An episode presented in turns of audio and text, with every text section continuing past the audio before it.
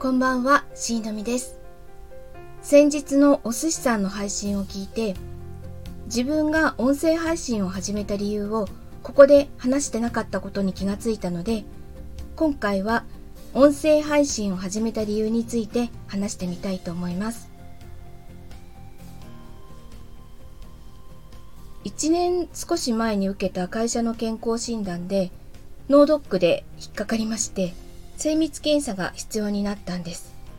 ちゃんと脳神経外科で再検査をして、何の問題もない綺麗な血管でした。その時に、こんなご時世だし、いつ死んでもおかしくないんだなって思ったんです。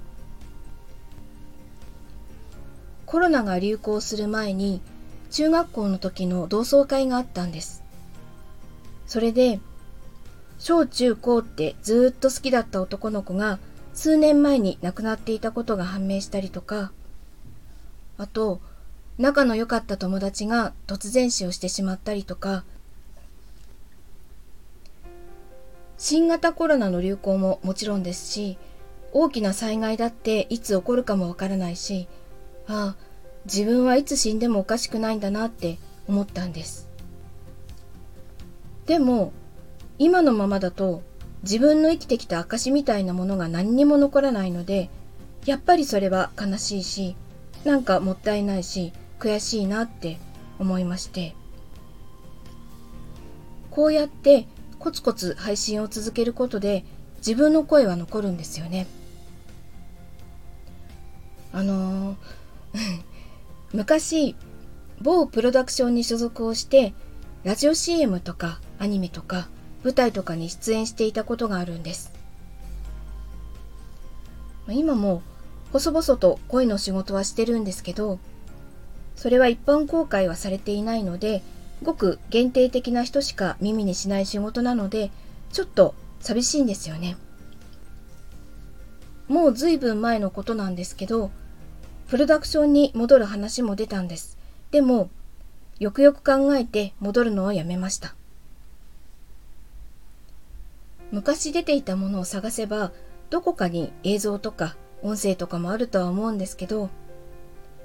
蓋をして記憶の底に沈めた嫌な思い出も一緒に出てきそうで、それはちょっと嫌だなと思っていて、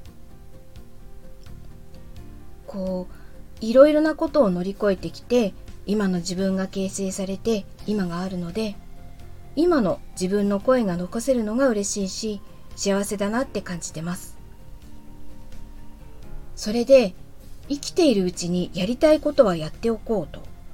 やらずに後悔したくないので、やれることはやっておこうって思うようになりました。やりたいことの一つがラジオでの朗読配信です。さらにスタイフでの配信も始めて、朗読とこういう話を配信する場所を分けることで、随分話しやすくなったのを感じてます。あとは、あちこちに書き散らかしてきたものをノートにまとめたりとか、それから昨年は小説を一本なろうにアップしました。今また別の話でプロットをぼちぼち書いてます。いくつか書けたら Kindle に出してみたいなって思ってます。